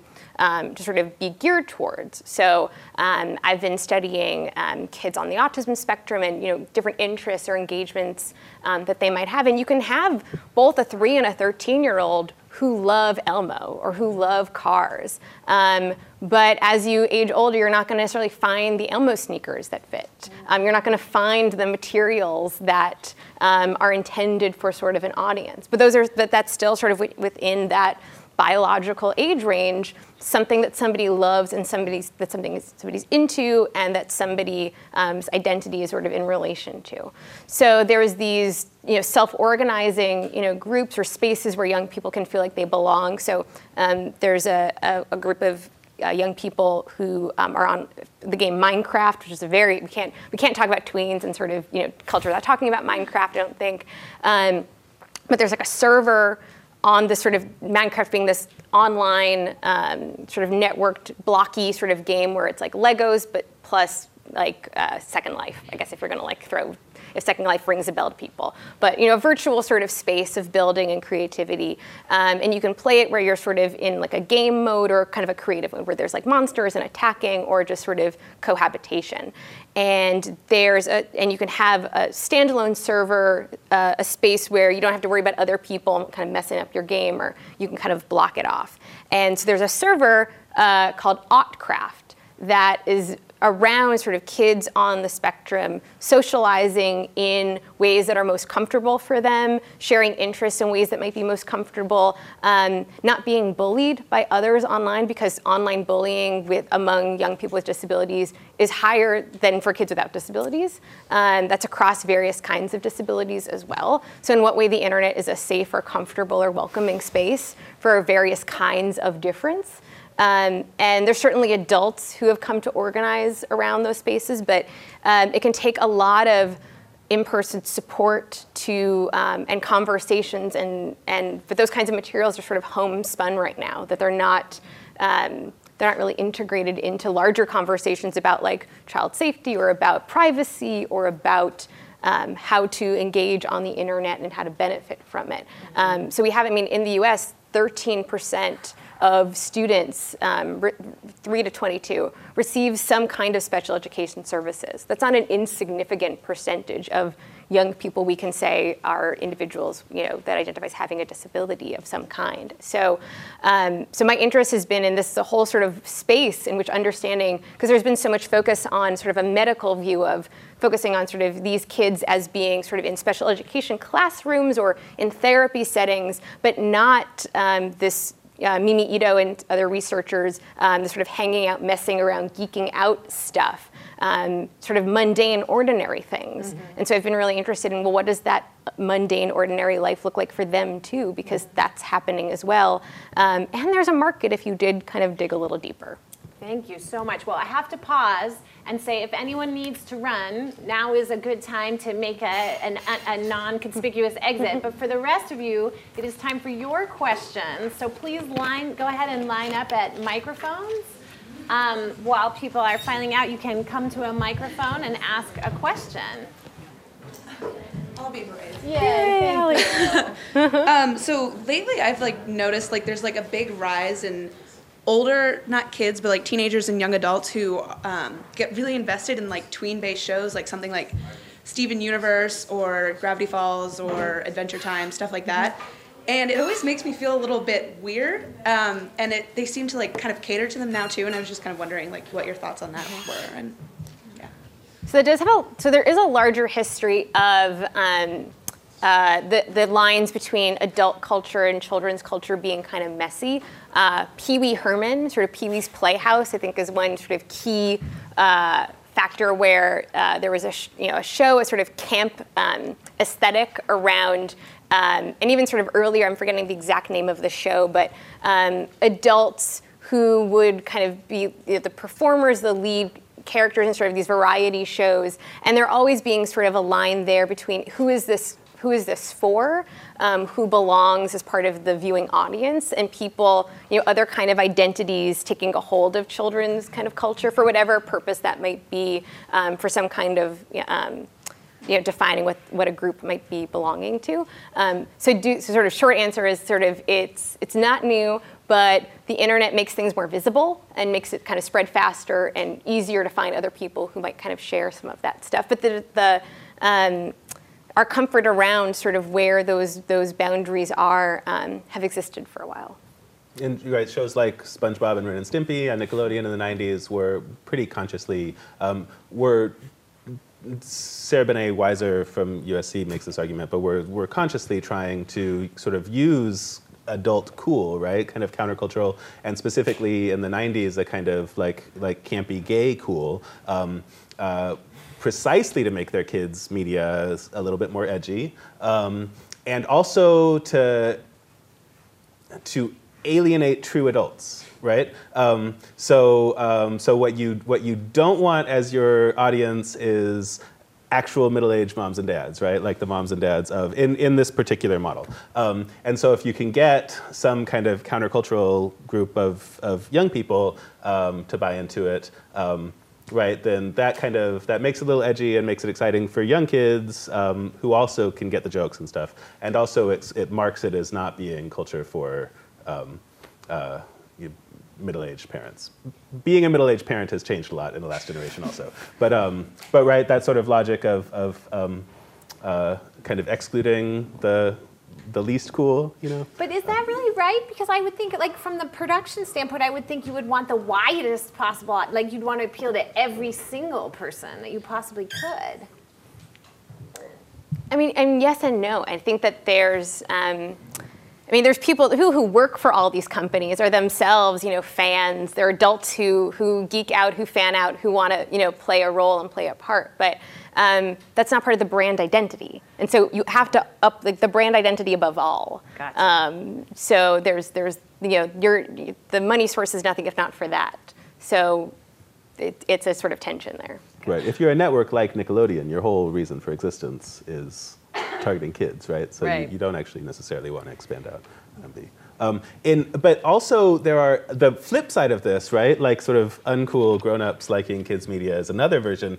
In the 60s, um, Lynn, Lynn Spigel in her book um, Make Room for TV uh, uh, points this out. In the 60s, um, there was a real effort to um, make TV that was like specifically appropriate for kids because there was fewer broadcast channels and everything was kind of for everyone, right? And that was the idea. Um, so you had um, local networks. Um, one show it, on NBC in the New York area was called Kukla, Fran, and Ollie, and was this like puppet show and was really just sort of insipid and saccharine and and and it was a good show, whatever. But um, but it was this puppet show. So um, but the point, the like reason that the show exists is that adults are concerned that kids are being exposed to the wrong things, right? Like the kids love the Lone Ranger. They're happy with the sort of cop and action shows and whatever else. But adults are concerned, and so adults have this idea about what kids should watch. And so then you make a show for kids, and then the um, uh, NBC was going to turn Kukla, Fran, and Ollie from a half-hour show into two 15-minute um, episodes, which is more on the model of, of, of, kids TV. And they got all these letters from adults who were like, "I watched the show. It's not a kids show. Why are you trying to turn this into a kids show?" Um, kind of precisely because the logic of the show is like is adult values about what appropriate, you know, what's appropriate, and then adults end up watching it, and then adults end up claiming it as their own mm-hmm. and object. So that's sort of the the weird flip side, right, of of this logic of of grown-ups watching cartoons. Um, I wasn't. Is I don't know. Maybe we're not. Whatever. I don't think we're actually. Okay. Uh, I wasn't actually going to talk about Kukla, Fran, and Ollie, but I'll just add that I don't think anyone working on that show conceived of it as being for children in any way. So okay. the network had this fantasy, great, but you know, just the kind of dialogue was so adult oriented. And uh, Bert, I can't remember his last name, but the puppeteer was always drunk, uh, and just you know, kind of improvising, and you know, there's just a lot of ridiculously adult banter, not super sexualized or violent or anything like that, but you know, it's it's obviously just the level of discourse was on an adult level and uh, pretty sophisticated. Um, but what I wanted to ask about was uh, if you could just follow up a little bit on Pee Wee Herman, because um, I, I, was really glad that that came up. And you know, the original HBO special was so patently dirty and for adults. Um, and you know, it was just a show I think he did out in LA, and they happened to put on HBO. This was back before The Sopranos, before HBO sort of became its new version of what HBO was. Um, and then the kid show was uh, working very hard to appeal to children and adults, obviously, and I think the movies as well. But the newest Netflix, eh, uh, Pee Wee Herman, uh, is somewhere between the HBO special and the TV series, I guess. And I don't even I don't even know if that's accurate. I'd like to hear your thoughts on it. But it just seemed really, really not for kids, and kind of everything that was submerged and sort of winky uh, in the TV series is much more out there, and it's like much more aggressively queer than the original was in certain ways, or less queerness is less sort of allegorized and kind of submerged and closer to the surface. So I just wonder if you could talk about that a little bit. Yeah, I think if anything, it's more sort of that that that those sort of specials are maybe geared towards maybe young people who were fans of the show who are now older, and so their sort of tastes might be kind of between that original series and the kids series. So I think it's sort of part of this general sort of nostalgia repackaging of you know whether it was the the sort of Full House, you know, Netflix, like Netflix is, you know, sort of invested in like the Fuller House, you know, sort of remake as well, um, and we can say whether that is or is not sort of, you know, nobody, I don't think anybody has enjoyed that show as much as like people enjoyed Full House. Although like that's a show that still airs sort of all the time. So the fact that Pee Wee hasn't sort of been sort of airing continuously to sort of maintain that audience of non-original viewers, whereas something like Full House, another sort of Netflix show, Nick at Night has been sort of churning that out. I was at dinner the other night, um, and a parent, there was a kid who was like at dinner with like you know two adults who were sort of sitting there, and the girl had like headphones and an iPad, and I was like, oh. Oh, it's maybe not like the best setting for that to happen. But then I like took a sneak and I realized that like this like nine-year-old was watching Full House on her iPad, which like I was like, oh right, because that's a current show to her or something. So I think that the um, that Pee Wee, you know, when we talk about sort of these, who is the market, who is it for, um, has not been able, and, and whatever, like licensing, like whether that, because a lot of times whether a show has been sort of repurposed or still re-airs is so much, so much about the music licensing, whether people could get permission or not, um, and how expensive that could be is like a significant reason why shows kind of come out on DVD or don't come out on DVD or do or don't on Netflix. So um, it doesn't really sort of answer it, but I think the sort of, especially in the Netflix era, you know, we haven't we haven't really talked about sort of streaming versus non-streaming, um, you know, uh, television content, but um, how young people can access some of that archival material, and so maybe now whatever sort of spaces there are, but then again, it's like are, is, is sort of what was Pee Wee sort of then now sort of certain YouTube is Tyler, um, I'm forgetting his last name, but like are there sort of campy, you know, transgressive sort of YouTube stars who are that sort of fill a Pee Wee like space for some young people, um, and and maybe it's sort of you know should should Pee Wee have, be sort of collaborating with those folks? Like should that you know is that or does it become increasingly more sort of a, a separate category that isn't tapped into how young people identify or um, want to have you know conversations with those people um, at this point or expect to at least.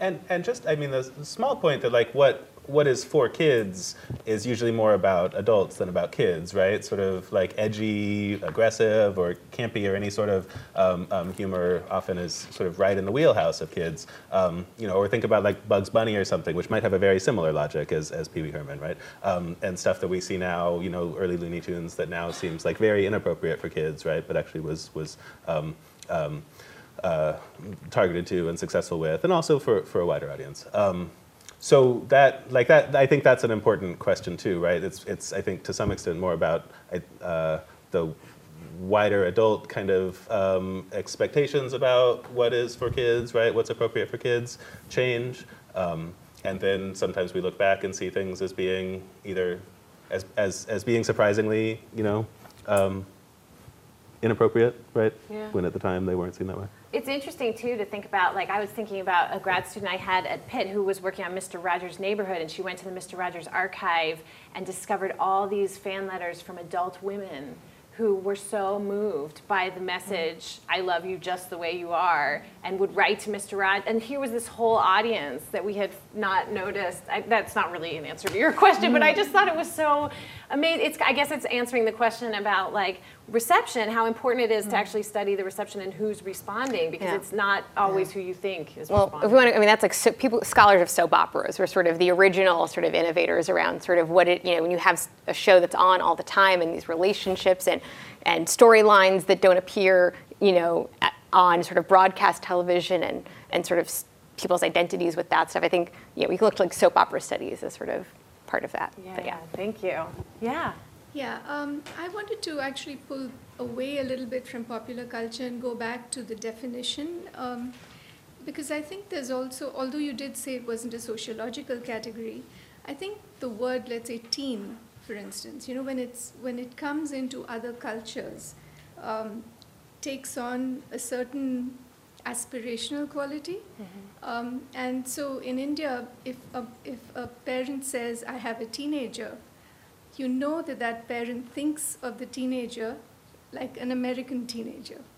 Because most other parents would say, oh, I have a 14 year old or a 16 year old, they would not describe uh, the child in those terms. So, so I'm wondering what happens to the word tween if it crosses those sorts of boundaries. I mean, in a way, it is becoming um, sort of a sociological category, or maybe a political one, maybe a cultural one, I don't know, but it is not just a marketing, it's not just a marketing um, unit. Well, doesn't your example sort of prove the point, right? So it's not like a demographic category like kids of a certain chronological age with a certain, you know, economic status and, and racial status. It, it, it is more this set of kind of cultural marketers and, and cultural norms, right? Um, and so, and, and um, so, I mean, that's certainly sociological, right, in, in, in important ways.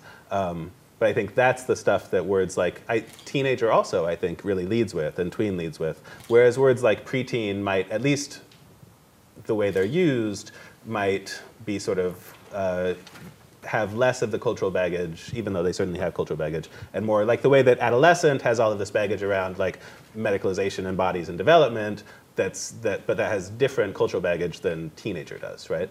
Um, yeah, but I'm, I'm just wondering, you know, I mean, as a researcher or somebody who's looking at this um, and trying to see, you know, what sort of terms might universally apply um, or have some sort of correspondence across cultures, um, then then you realize that there is no correspondence or very little correspondence. There may be overlap, but really not uh, correspondence. So, so when a term like tween, let's say, travels across these boundaries, what happens to it? What's what's the aspirational quality that's attached to it? Um, well, you, I, mean, I wonder if that also is sort of you know that Ameri- that U.S.ness, if, if that's part of sort of the buying into part of that culture, and if that is part of like the sort of aspirational, you know, sense. I also think when you say somebody saying I have a teenager versus a 14 year old, that maybe there's one of those distinctions would sort of elicit a, I'm so sorry, like, how are you doing? Like, you know, is your life sort of being kind of turned upside down? Um, and that, and but that partly being a reflection of uh, a certain characterization of sort of teenage culture as maybe sort of antithetical to community or family values or sort of um, respect for elders that might be sort of respected and, and held up as sort of a key component and we're collective as opposed to sort of an individualist you know spread of that of that component. And so i think that um, that, that, all of that that term um, yeah all the stuff that comes with it um, you know as it's localized um, into, in some capacity it always has a sort of globalized global connection but um, I think that sort of that, that those terms, um, and of course, I mean, part of that also comes down to what the parents might say is, you know, I have a teenager. If that person would would when you ask who are you, like what what label do you, how you label yourself, that young person might choose one of many other categories besides that one too. That could be, you know, especially again, sort of very culturally, religiously. Um, you name a sort of identity sort of category, that would be the first one that would that would come to mind. But uh, I think a really interesting open question. I don't have any idea. I've seen tween used in like uh, UK and Australian press, right? So I think it has some anglophone purchase. And there's also a way, well, um, like British popular culture seems to like things like that, right? Sort of twee kind twee, of, um, yeah. I think that I think we have it sort of it's, it's teen in between, but there's also a twee-ness yeah, yeah, yeah. to it. Um, but uh, but I think it would be really interesting if because teenager really is this powerful word, right? That has all sorts of reach um, and is and and, and expanded. Um, I don't think that tween. I, I, mean, even in, in the states has has the same sort of reach. Um, and I think it's twee enough. My sense is that it, it won't in 50 years be what teenager is. I think it's a little bit too specific. Um, but Maybe it would we'll be very back interesting. to micro bopper. Yeah, I right. Think that I would like be micro better bopper. myself. Um, well, do you remember? Like, I had a magazine that was. I mean, it did that term did last somewhat. I mean, I think I don't know if Bop magazine or Big Bop still exists as like as, but that that magazine was like still when I was like growing up was like a, a in the 80s, 90s was like a thing. I don't know if that magazine title still exists anymore. Mm-hmm. It's like J14 or there's like other like new magazines come and go, but mm-hmm. Bop, you know, did have a have a have a time there where it still sort of maintained itself in other mm-hmm. things beyond the 60s. Well, it makes me think too. Your question makes me think about the way in which, like, to say someone is a teenager is to make age a really integral part, like, really meaningful. It really determines your identity. It's like when we switched from saying some people have sex with people of other, you know, orientations to saying there are homosexuals. Like, there are. It's a category. It's an identity. That's what you are, right? It's almost the same when we say teenager instead of just I have a 14-year-old. We're saying like we think this age is one of the most salient and important aspects of this person's identity. So it kind of ups the ante on how much age distinctions matter in terms of the constitution of identity, I mm-hmm. think. Right. And also then like what, again, sort of what the market is for that when you've made the category, what what you could sell to it now that you've defined it. Right. But it's all, I mean, it's interesting. Historic, you have adolescent, right, which is this sort of medicalized term, like homosexual, um, which is is circulated and, and being used for a while before, and then teenager kind of comes in and replaces it. And the one is associated with consumer industries, and the other is associated with like development and, and, and bodies and these other things. Yeah. Um, and I think with with tweens we have a, a variety of different words, right? Um, but um, but you know the difference between like child and kid and, and, and other things. There's lots of words that mean lots of different things, right? That all sort of still refer to age. It's like you can be an age in a lot of different ways. yes. I'm curious um, with the broader definition of tween, so girls and, and to the extent that, that this um, relates to boys as well, um, where you see this group of people feeling safe and also who, who you see them trusting. It's a very complicated world that they're all in, and um, just, I'm really curious uh, yeah, sort of across, what- you know, whether it's a, you know, you're saying the malls have gone away, and in some cases it's, be- you know, either the malls have gone away or people aren't letting their kids go to different places because they're helicoptering them or what- whatever the case may be. But with all these different dynamics that you've discussed tonight, I'm just curious where, where you really think they're in a place where they're, you know, safe, and again, where, where they, um, where they find this feeling of trust. I'd say the definition is social. Um, so it depends on on it's relational. So I mean, I think there are lots of people who would say that they, from somebody from the outside might say they live in a safe space, but um, experience sort of bullying and, and don't know don't have somebody to turn to. And kids who have resources, somebody who asks the question, um, who notices something different, who notices a kid is skipping is isn't in school much. Um, so you have some kids who maybe have more people who are paying attention to their habits and routines, and the, and ones who aren't.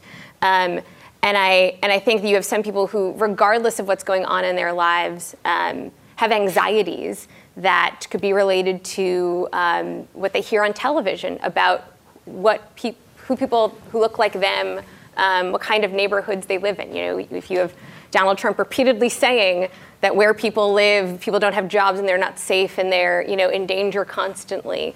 Um, the sort of internal idea of what that means for your self self worth or self sense of safety. Um, it's it's it's very sort of inter- whether or not that is reflective of a given sort of child's own sense of feeling well or safe or understood.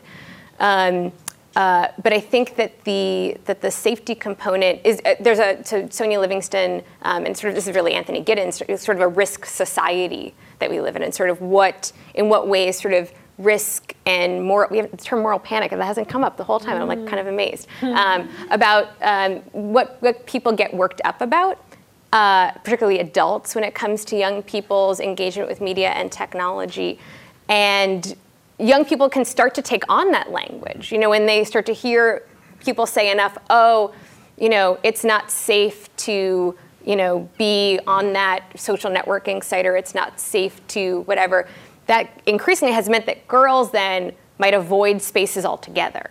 Um, so there's that sense of safety being rooted in some idea and not necessarily like statistics, but an idea, and then that leading to sort of barriers of other kinds of entry points. It's not really wasn't like one direct answer to your question, I realize, but uh, maybe think of all these sort of terms together. Right. I, no, I, I, the last I, the idea of moral panics, like kind of starting in the '80s, um, the idea of child safety became a really important sort of cultural topic, um, and um, there were important discussions of, um, of things like child sexual abuse, but there was also a sort of media focused moral panic um, about the idea of that sort of that, that that children were sort of constantly vulnerable to outside threats right Kid on the Um, milk carton. yeah, yeah, exactly. Um, and so just all of these images of, of victimized kids, um, which didn't reflect the sort of like, in fact, children are much safer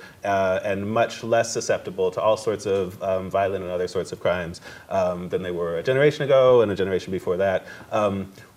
Uh, which interestingly moves in like inversely with discourses about child safety and, and parents especially right? Like grown-ups in children's lives constantly telling them that this isn't safe that isn't safe right? Like walking to school may not be safe going on the internet may not be safe. Um, so it's, a, it's an interesting question when a kid feels safe right? Because they they they may be being told like the, the, the sort of internet sexual predator is mostly a figment of like abc's imagination right? Like it like you're literally in your room on a device. There's no person there who's um, and uh, I don't, I, it's laughing is not quite right right? But it, but um, but the, the, these are these are not real threats in the just remarkably vast majority of actual kids lives right um, the, Guns the- are. Absolutely, guns are, and and and and and like the people, the actual people in kids' lives, right? Like family members are much likely to hurt you than a stranger, um, or the like real, clear, and present threats are things like everyday bullying, right? Rather than sort of sort of sort of strangers outside.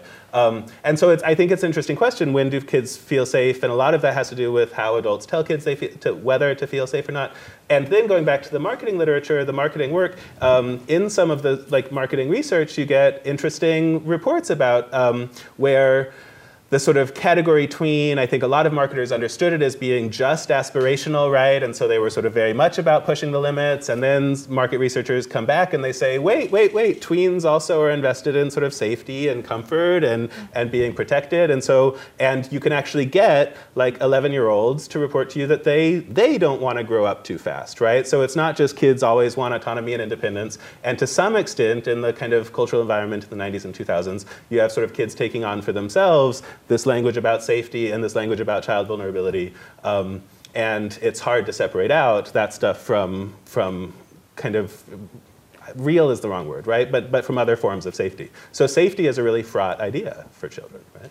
When you're looking across media at, at trust, for instance, are they trusting, you know, if you look at, is it, is it athletes, is it musicians, is it Dora the Explorer, or is it?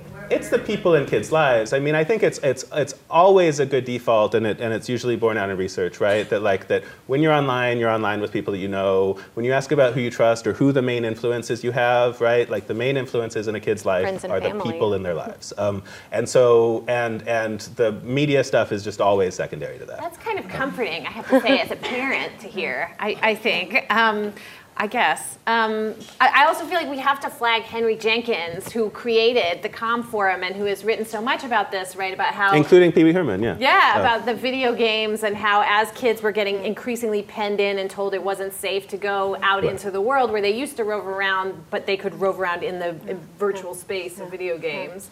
I My kind of- PhD advisor. ah, yay.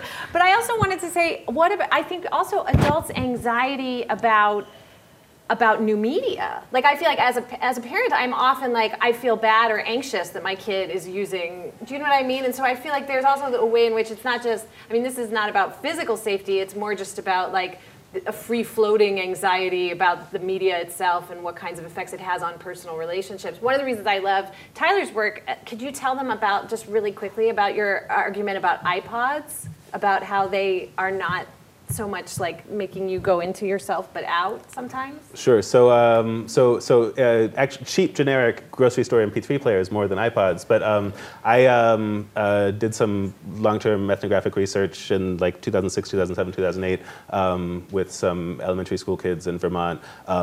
Kind of thinking of mostly focused on music. And, and um, this was when MP3 players were, in, before smartphones, but were, were really expanding and there were sort of more affordable versions. And so younger kids had them and could bring them to school. Um, and what you see very much with, with kids, and which I, what I think you continue to see, um, is that when kids listen to music, um, you know, if you're on the subway or on the bus or, uh, and you're a grown up or you're a college student, you listen to music, you have both earbuds in, right? And you're sort of listening by yourself. And the music, to some extent, is kind of separating you from other people. Um, but with the kids I worked with, it was always the case that you only ever listened with one ear. If you were at home or in the car with your parents, you might listen with both ears, right? Because social relationships, the relationships with the actual people in your lives, are the things that really determine how media exists in your life, right? Um, but if you're in school, um, if you're in like in a, waiting, um, you know, uh, before school for school, and you were listening to music, it would be with one ear in and the other ear dangling, even the though other you ear shared with somebody else. or exactly, or the other ear shared with someone else, right? Um, and and most often, the, so you're always open to talk. You could be sitting at the lunch table. This was at this funny moment before teachers had caught on and banned this stuff. Um, but you could be sitting at the lunch table, listening to you know with a friend, while also kind of gossiping and talking with other kids.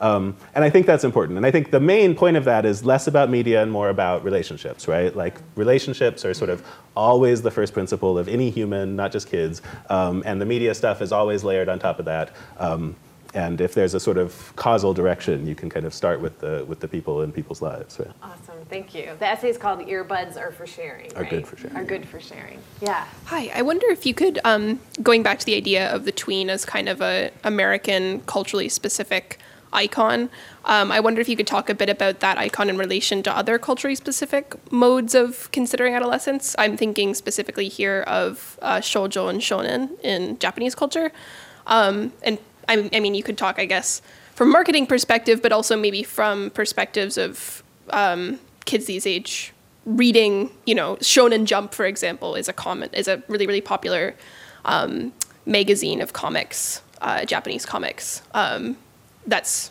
now quite popular here in America as well as in Japan. Um, and shows like you know Sailor Moon or Dragon Ball Z were really popular in the late '90s, and they were specifically marketed when they were created to the shoujo shonen audience, which has a lot of Japanese cultural specificity to it. So I guess thinking about the tween not just as sort of an American icon, but like with those other international forms of, um, you know, that age in mind. Well, just even you know mobile technology, you know, far more widely adopted mobile phones adopted in Japan before the U.S. Um, and so then you had sort of cultures around like keitai and sort of cuteness and you know phone accessories and phone sort of objects and, and uses of the camera phone. Um, uh, uses of your graphics, emoji, uh, or pre-emoji sort of emoticon sort of work. Um, there's a lot that American youth, uh, I think, do not realize that they have, you know, been have been incorporated that that sort of Japanese youth have um, innovated around um, around cultural identity and personal technologies as well. So at least sort of the mobile aspect I can speak to in that. Yeah, I think there's. I mean, the, there's a lot of the question of there's this fascinating uh, cultural influence, right? Sort of the idea, like katai cuteness um, um, in Japanese culture. Um, clearly references childhood, right? But when it gets imported into American culture, it even much more strongly references childhood, um, and um, and some and and sometimes even stops being visible as. Uh, as as Japanese, right, and becomes just sort of Yeah. cuteness. The sort of Um, odorless, the culturally odorless yeah, sort yeah, of. Yeah, yeah. Um, but even, I mean, going back, things like like Voltron was clearly modeled modeled on Japanese animation. A lot of those sort of '80s shows, or things like Power Ranger, Power Power, well, Power Rangers for sure, but also. Um, the racer one, Speed Racer, Speed Racer, right? Um, so there's a long history of American animation, especially sort of borrowing from Japan, um, and um, Yeah, I'm not. I'm not sure. I, there, there are there are other forms. I mean, so now just sort of listing forms of cultural influence, but like somehow I think there's also something that's happened where now sometimes culturally specific markers of Japaneseness can get coded as childish, right? Because in Japan there's a sort of yeah, absolutely. Hello Kitty. Um, but then also Hello Kitty has her own sort of. There's also adult Right. component. We won't go there, but uh, but that's a thing too.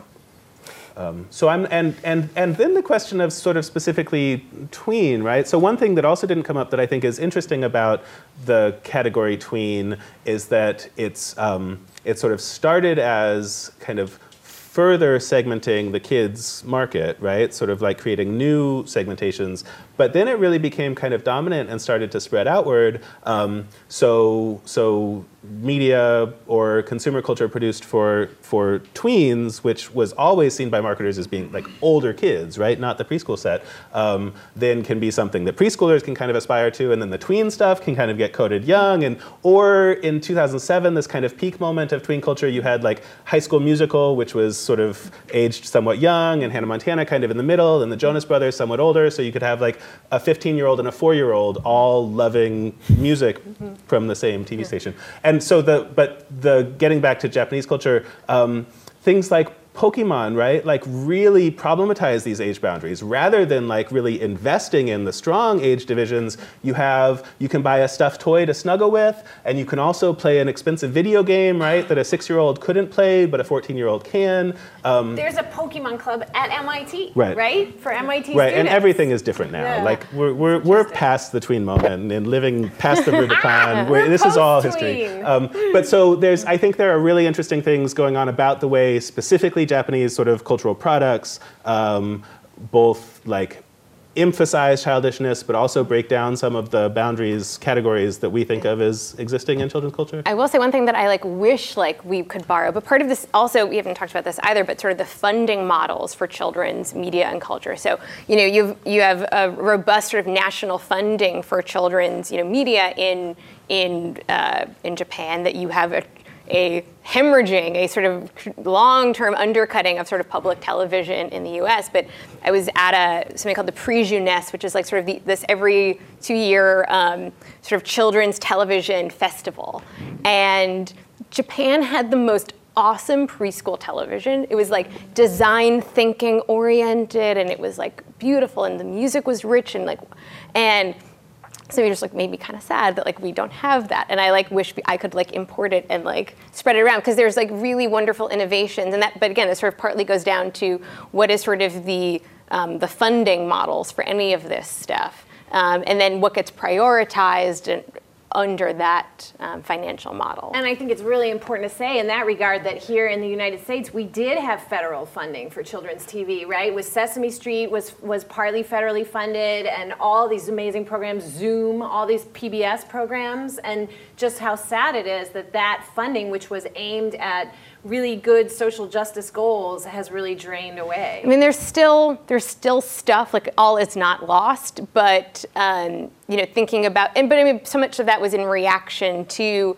Um, Action for Children's Television, sort of campaigning around again, sort of some moral panic sort of yeah, discourse true. that like funding then got tied to yeah. um, as well. So, um, but you know, just talking about sort of public television in general, we could sort of get into like what kind of what you know what's in the public interest um, and what's in private interest when it comes to content. Well, also children's music. Um, a lot of the sort of famous children's musicians, most notably Raffi, are Canadian because Canada has artist grants, right? And so, and so, um, a decent amount of the development of children's music is due to Canadian public funding. Yeah, it's um, really amazing if you go back and study the beginnings of like Mr. Rogers' Neighborhood and Sesame Street, how they were created by experts in collaboration with TV people, so psychologists, sociologists, like educators, you know, religious leaders. I mean, it's, right. I think it's amazing to look back at that. Like, but also the developmentalism is so heavy-handed. Sometimes we need uh, fewer I, psychologists. I, I, also interned in the education research department at Sesame Street. Oh yeah. Uh, so we, we, can talk about sort of um, the sort of pros and cons of some of that yeah, stuff. Absolutely. Interesting. Uh, my question was about um, literature and why you think tween is very much TV and talked about makeup and clothing, but not in children's literature, where it's YA and middle grade and not really tween. Part of me thinks that sometimes stuff that gets associated with school becomes less um, part of the sort of leisure time. So just that, that books, to some extent, have a sort of school connotation and that's a that's a thing that's going that's always sort of attached to books and, and I think just from a you know a leisure purpose there's there's um, somewhat of an inherent tension that will always sort of exist around that. I mean, I think that's interesting, but at the same time, didn't, like, why in middle grade and tween, didn't they kind of evolve kind of around the same time, though? Because there wasn't really a middle grade in YA, like, sixty years ago, or, Right. So I think it's more like uh, kids, uh, different categories are trying to define kids different ways. So it's not that eight to twelve year olds don't read, right? Like I don't think I think it's that Girls do girls do tend to say that they like reading more than boys. Sure, right. Um, but also, like reading is um, reading is not public, right? Like reading is something that you do alone and quiet, or at least we we do. required to do Um, publicly in school, though. Yeah, right. Well, sure. So, or or when reading is public, the identity that you're performing is student, right? Um, and whereas like music listening, you, you can share earbuds or you can play speakers.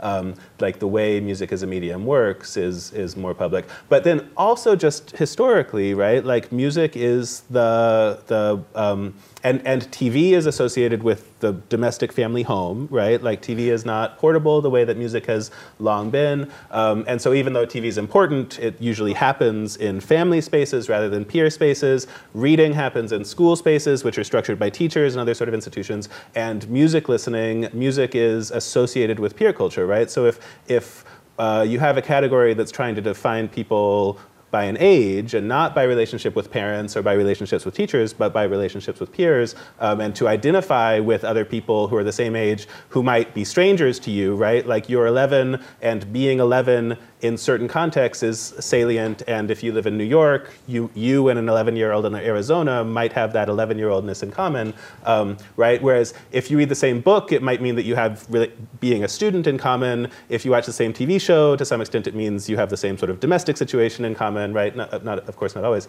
But so music is like structured in such a way to, to um, to emphasize peer relationships, and not just peer relationships, but also kind of like horizontal identities as chronologically aged. Um, and then also music, just historically in the United States, popular music specifically, is the thing that defined youth culture, right? The explosion of youth culture in the post-war period um, really focused on music, and um, and music was the most visible part of that. And so, if you're a marketer and you already have existing models for how to define a new consumer um, uh, uh, group demographic, um, then you would go to that wheelhouse, right? Like um, uh, print literature. Um, what defined like middle class women in the 19th century, right? But so like you're not necessarily trying to like work on that model. You're trying to work on on this other model. So I think it actually makes a lot of sense. I think it, it um, that's the way music works in our culture. Do you think the creation of COPPA and uh, kind of breaking people off at age 13, did that help drive the concept of tweens as marketers suddenly couldn't use that media channel to reach that audience anymore? Did that? So just quickly, so COPPA is the Children's Online Privacy Protection Act, which is like 98. Is that too late? or 97, it was. in Yeah. the- Um, and And then Mitch- it's had it's been revised based on like what the internet has become. Like I think 2000 or 2013. There we go. Um, was revised to reflect. I mean, there's a long gap. Like the, a lot happened on the internet between those years. Uh, but yeah. So and so basically, it, it's it. Um, uh, people were worried about privacy issues on the internet and advertising, advertisers collecting information. Um, and so the, the sort of legislative solution was to really lock down collecting information on children under 13 and have it sort of be totally open for people over 13. What's So that parental permission? Right. So, so for kids like- under 13, a website can't ask them for personally identifiable information without like verified parental permission, which really structures it makes it hard to do research on kids under 13, and um, and websites for kids under 13 um, either don't exist or like or are designed not to ask for certain types of information. Because it So seems sorry. like the rise of tweens is also about that same time. And there's different genres that come up. So like advergaming is a is something that um, does you know does run rampant. Um, uh, you have sort of you know the rise of you know the the sort of McDonald's game, the online sort of you know community, uh, or not community, but the um, the sort of branded site. Um, so there's lots of opportunities that you know, with or without you know, with COPPA still um, that you still have uh, sort of sort of this branded online content that is very much driven towards that that sort of community. I think it's an interesting question. My inclination is that it's more of a coincidence that 13 is a like there's a reason that we define tween the way we do. That sort of 13 is a meaningful number. Although, Um, as you guys said at the beginning, tween is an amorphous term. Yeah, right, absolutely. Um, right, and older older tweens that um, um, are on so are not not officially allowed to be on Facebook because Facebook collects personally identifiable information from them, but they are often sophisticated enough to lie about their age or even enlist their parents in lying about their age, and so sort of even the COPPA number um, uh, boundaries are are amorphous. Um, but I also think that despite the real emphasis in like the way we talk about media on the internet and new media, um, I really think that TV and music and old media are actually are more important not just to kids but sort of to everyone. That that new media, a lot of that is layered on top of it, and so regulating the internet would still be sort of regulating like a second or third kind of um, uh, like tier kind of um, uh, medium, right? And so, and the things that like, so I, I think tween did peak in the late 90s and early 2000s, mid 2000s, um, but really on in music and, and TV, and the internet is kind of um, secondary to that. But it is, it's a, I, I, that's, that said, I, don't, I think it's a question that's worth following up on because it does line up in interesting ways. And I would be curious how um, these companies like Disney and Nickelodeon and other companies that were really invested in targeting this group right at that time um, and also were investing in the internet, um, how they, um, how, how those regulatory changes may have filtered into their whole strategy, right, and not just their online strategy. It's, it's interesting.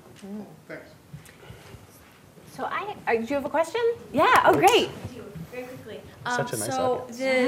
the uh, things you were saying about the app Musical.ly uh, was really interesting. Um, reminded me of my experiences teaching ninth graders, which is a little older than the tween age bracket. They're like 14, 15, so they're a little past it. And what struck me when teaching them is they were already too old to know like what was cool. Um, they were past that point, and it seems to me that that a gener- uh, generation of memes or what's considered cool in a media sense, what's popular with music, I'm thinking like the TZ Anthem challenge, like comes from the tween age bracket.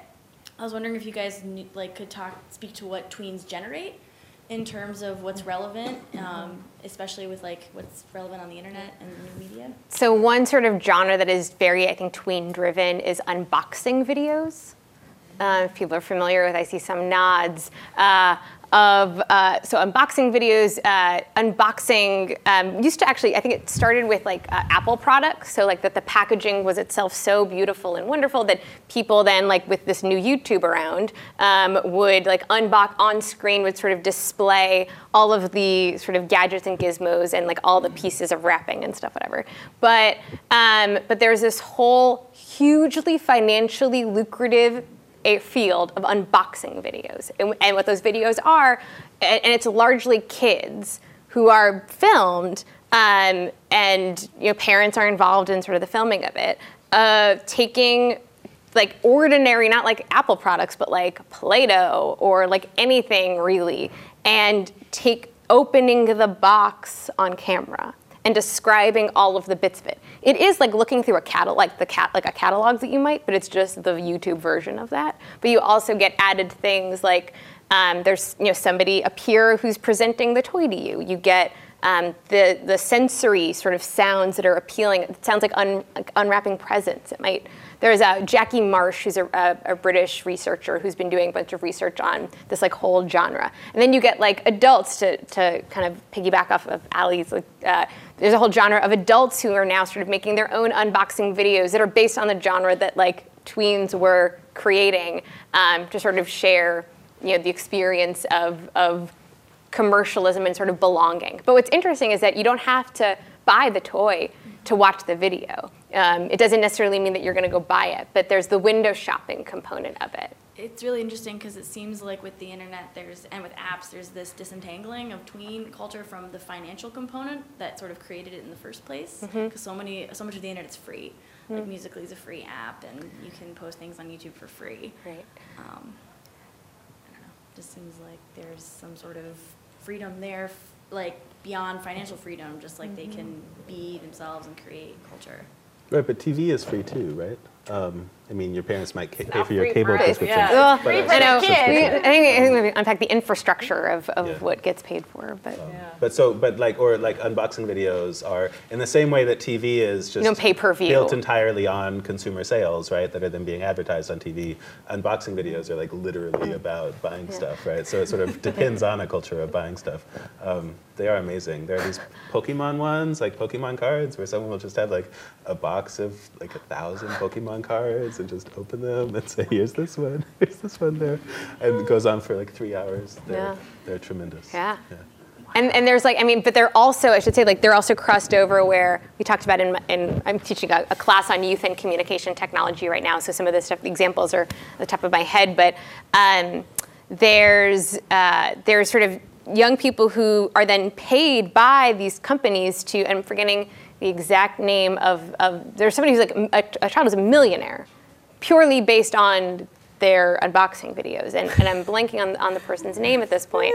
Um, but that they were then hired by Good Morning America to unbox the new Star Wars uh, uh, because they had their own kind of cultural cachet and knew there'd be viewership to come on to Good Morning America and unbox the new like um, Millennium Falcon um, like Lego sort of set.